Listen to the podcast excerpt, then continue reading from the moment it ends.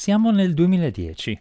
Una donna cinese si siede al suo computer e inizia a modificare una voce della Wikipedia in cinese dedicata a un personaggio storico, He Shen, un celeberrimo funzionario corrotto vissuto in Cina, appunto, fra il 1750 e il 1799, famoso perché ammassò una fortuna illecita colossale, diventando uno degli uomini più ricchi della storia dell'umanità ma le modifiche fatte dalla donna descrivono con ricchezza di dettagli eventi che in realtà non sono mai avvenuti.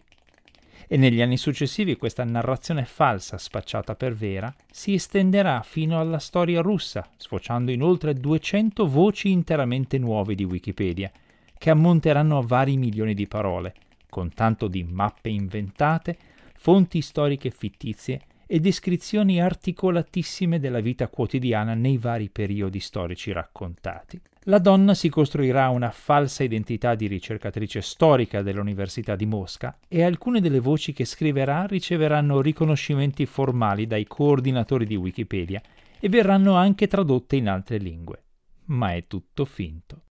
Questa è la storia di Joe Mao, la donna autrice di uno dei più spettacolari casi di falsificazione digitale e di costruzione di realtà alternativa, rimasto inosservato e indisturbato per oltre un decennio. Ed è anche la storia di come questo falso dettagliatissimo è stato alla fine scoperto. Benvenuti a questa puntata del Disinformatico, il podcast della radio televisione svizzera dedicato alle notizie e alle storie strane dell'informatica. Io sono Paolo Attivissimo.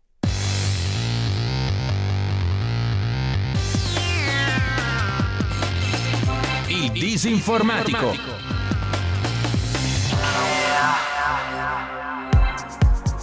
La Wikipedia è un'enciclopedia online multilingue gratuitamente accessibile, ben nota per la sua particolare caratteristica di essere basata sul volontariato e di essere modificabile praticamente da chiunque, sia pure con qualche limite. Diventare autori di Wikipedia è abbastanza facile, basta creare un account gratuito e poi iniziare a scriverne una nuova voce oppure ampliarne o correggerne una esistente.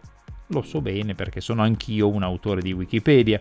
I contenuti verranno pubblicati immediatamente, la loro verifica è affidata agli altri autori e ai lettori stessi dell'enciclopedia. Questo modello aperto di contribuzione ha consentito uno sviluppo straordinario di Wikipedia in numerosissime lingue. È il suo vantaggio principale, ma è anche il suo punto debole. Se un autore inizia facendo piccole modifiche innocue a voci non controverse e se queste modifiche superano il vaglio dei colleghi, quell'autore comincerà a costruirsi una reputazione che spesso non verrà più messa in discussione. Nessuno chiederà credenziali accademiche e si formerà una rete di fiducia sottintesa. Joe Mao nel 2010 inizia la propria carriera di falsaria storica esattamente in questo modo. In realtà Joe Mao è uno pseudonimo, è uno degli alias usati da una persona la cui identità non è ancora stata accertata. Un suo profilo online su Wikipedia, ora scomparso, la presentava come una donna cinese, figlia di un diplomatico che risiede in Russia, laureata in storia russa all'Università di Mosca e diventata cittadina del paese dopo aver sposato un russo ma non si sa quanto ci sia di vero in tutto questo. Zhe Mao comincia appunto modificando una voce relativamente poco importante della Wikipedia in cinese, aggiunge solo alcuni abbellimenti e dettagli di poco conto alla storia del funzionario corrotto He Shen e le sue modifiche passano il vaglio degli addetti di Wikipedia. Ma poi, a partire dal 2012, si dedica alla storia medievale russa e qui dà sfogo alla sua straordinaria creatività, mescolando fatti e fantasie inventando ben tre insurrezioni dei tartari nel XVII secolo, scrivendo una lunghissima voce di Wikipedia in cinese, abbellita anche da una mappa falsa che descrive in dettaglio gli eventi immaginari e supportata da una ricca bibliografia in buona parte inventata anch'essa. La costruzione della realtà alternativa di Je Mao non conosce freni.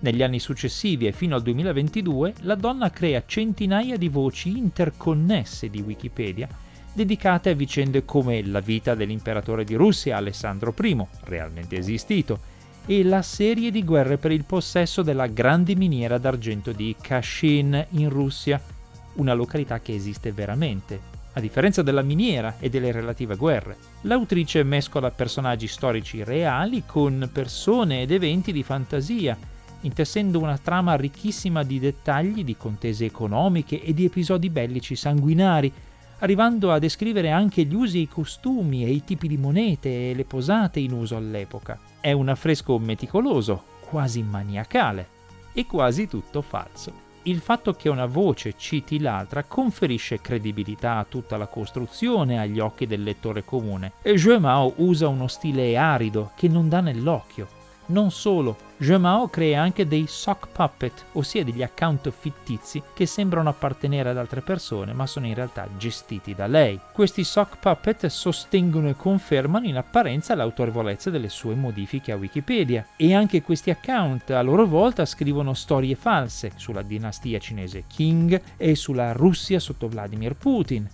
E i risultati non si fanno attendere un suo articolo sulla deportazione dei cinesi nell'Unione Sovietica durante gli anni 20 del secolo scorso viene validato e segnalato come voce in vetrina di Wikipedia e viene anche tradotto in inglese, arabo e russo per le rispettive versioni dell'enciclopedia.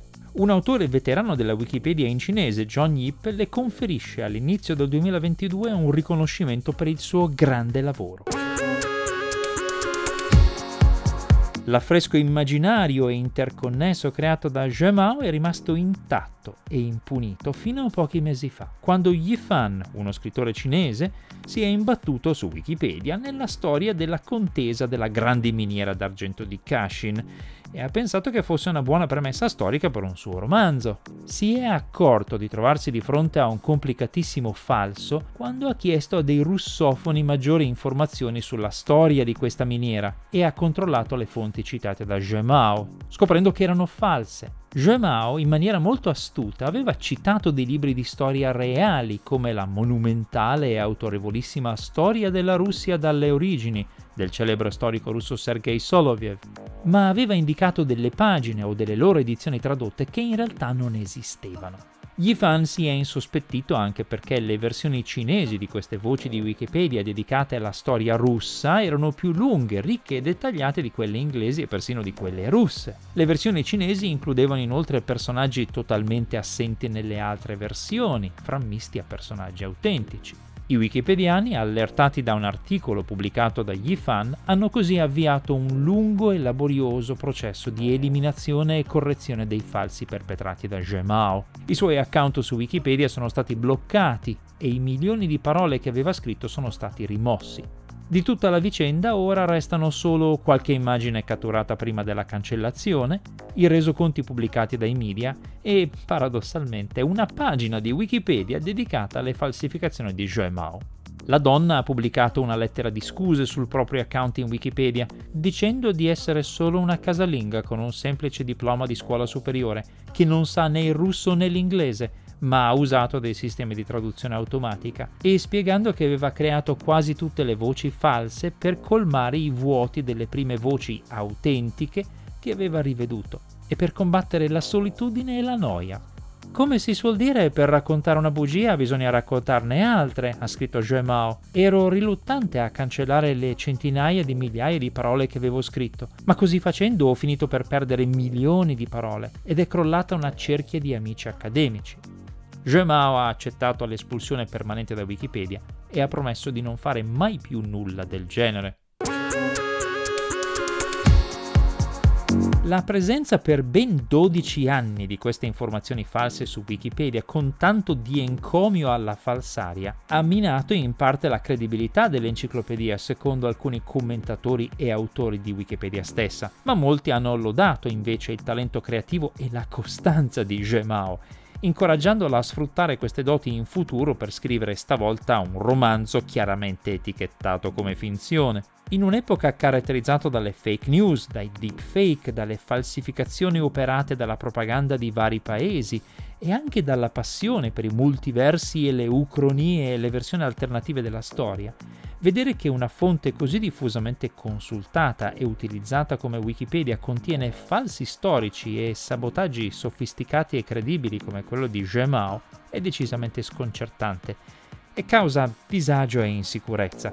Stavolta la falsificazione ha toccato un argomento tutto sommato non vitale, ma domani potrebbe riguardare un tema ben più delicato come la salute o la storia contemporanea. E sapere che tutto il sistema si regge solo sulla diligenza dei volontari, che accettano fra l'altro il contributo di chiunque senza verificarne le credenziali, non è rassicurante. Ma forse il fatto che questa falsificazione gigantesca sia stata scoperta va vista come la conferma che il sistema alla lunga funziona e si autocorregge. A differenza di un'enciclopedia cartacea tradizionale, nella quale un errore può persistere per decenni, i dati falsi di Wikipedia creati da Juemao sono stati rimossi nel giro di pochi mesi. Resta comunque la necessità di non accettare ciecamente quello che ci viene proposto dai media di qualunque provenienza e di imparare a valutare e distinguere la qualità delle fonti e a riconoscere le tecniche usate dai falsari e dai fabbricanti di propaganda per ingannarci. Ma più in generale, di fronte a storie incredibili come questa, viene da porsi una domanda di fondo.